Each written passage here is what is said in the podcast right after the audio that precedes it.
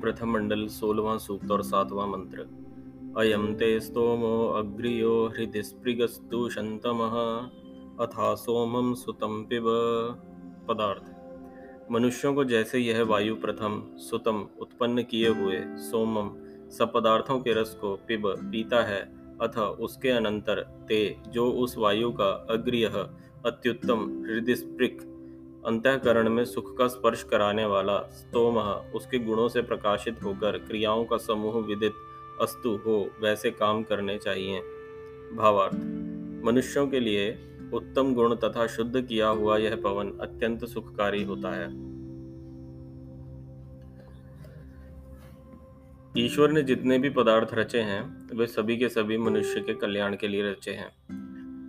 उन पदार्थों का सही उपयोग भी होता है और बुरा उपयोग भी हो सकता है।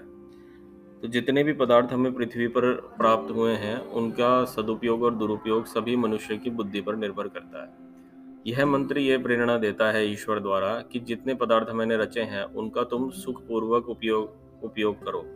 अर्थात उनका उनको मैंने तुम्हें, तुम्हारे सुख के लिए उत्पन्न किया है तो तुम उनको वैसे ही उपयोग करो जिससे कि उनसे श्रेष्ठ फल तुमको प्राप्त हो।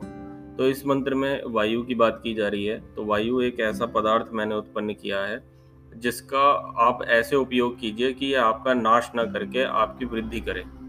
तो जैसे कि प्राणायाम है, जैसे कि यज्ञ है, जैसे कि उत्तम औषधियों का सेवन है, जैसे कि भोजन को ठीक से खाना है, जैसे ही कि ऋतु के अनुसार अपनी दिनचर्या को सही से बदलना है, ये सभी कार्य जो हैं वायु के अनुकूल हमारे शरीर, मन को बनाते हैं। तो यदि हम वायु के बदले हुए वायु के अनुकूल अपने शरीर और मन को बनाते हैं तो हमें अत्यंत सुख की प्राप्ति भीतर और बाहर से होगी।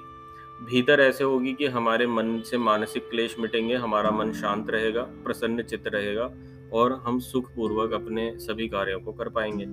और बाहरी स्वरूप की अगर बात करें तो हमारा जो शरीर है, वो पुष्ट होगा, बलवान होगा, और हम आयु के, रोगों के और ऋतुओं के आघात को सरलता से सहन कर पाएँगे। और इस प्रकार से हर तरह का सुख हम अपने जीवन में ले सकते हैं। ये बात बहुत ध्यान देने की है कि अगर इस संसार में आपको किसी भी प्रकार का सुख चाहिए तो उसके लिए आपको वो कर्म तो अवश्य करने पड़ेंगे, जैसा कि ईश्वर ने आपको आज्ञा दी है।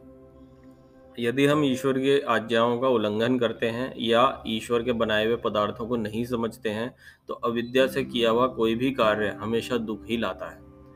अब यहाँ पर मुख्य विषय ये है कि हम सुख किसको कहते हैं और दुख किसको समझते हैं। किसी भी कार्य का जो नेट रिज़ल्ट है, जो फाइनल रिज़ल्ट है, अगर वो सुख कारक होता है तो हम उसको सुख कहेंगे पर हम उसको पुण्य कहेंगे और यानी कि उसको हम सुख कहेंगे, यदि अंतिम अंतिम या नेट रिज़ल्ट जो है उसका आनंददायक है। यदि उसका किसी भी काम का या क्रिया का अंतिम रिज़ल्ट पीड़ादायक होता है, या ऐसा होता है जिसकी हमें कीमत चुकानी पड़ती है तो वह पाप या दुख कहा जाता है। तो ऐसा कोई भी कार्य जो हमें बाद में दुख देने वाला है, वो वही कार्य होगा जो कि ईश्वर ने जैसा आपसे अपेक्षा की है, ठीक उसका उल्टा होगा आप सोचें कि हम बेईमानी कर लेते हैं। आजकल तो बेईमानी का ज़माना है तो आज ऐसे ही चलता है और हम ऐसे ही करते हैं। हमने तो देखा है कि कितने लोग बेईमानी करके फलते फूलते गए तो यही ज़माने का नियम है और यही हमें ऐसा करना चाहिए, लेकिन ऐसा नहीं होता। ईश्वर ने अपना ज्ञान वेद के माध्यम से दिया है और ईश्वर ने जो जो बात प्रेरणा के रूप में हम मान मनुष्य तक पहुंचाई है वेद के माध्यम से, उसका किसी भी काल में कभी भी उससे उल्टा नहीं हो सकता। यदि आज से करोड़ों वर्ष पहले कोई व्यक्ति ईमानदार बन के सुखी हो सक, होता था तो आज भी वही नियम काम करेगा। क्योंकि ईश्वर के नियम कभी भी समय के अनुसार नहीं बदलते। हो सकता है क्षणिक तौर पर आपको कुछ दिखता हो ऐसा, लेकिन वह भ्रम से अधिक कुछ नहीं होता। अंत में जो उसका निष्कर्ष निकलेगा, वो अत्यंत दुखदायक ही होगा। तो इस बात को हमेशा ध्यान रखना चाहिए कि हम जो भी कर्म करें, वे हमेशा ईश्वर की आज्ञा के अनुकूल हों और इसकी गारंटी तभी हो सकती है जब हम ईश्वर के बनाए हुए नियमों को जानेंगे, जब हम सच्चे रूप से ईश्वर की उपासना करेंगे।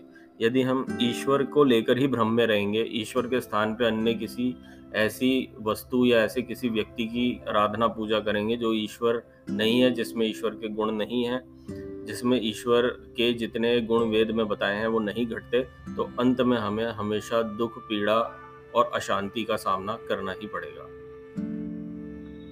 Oh.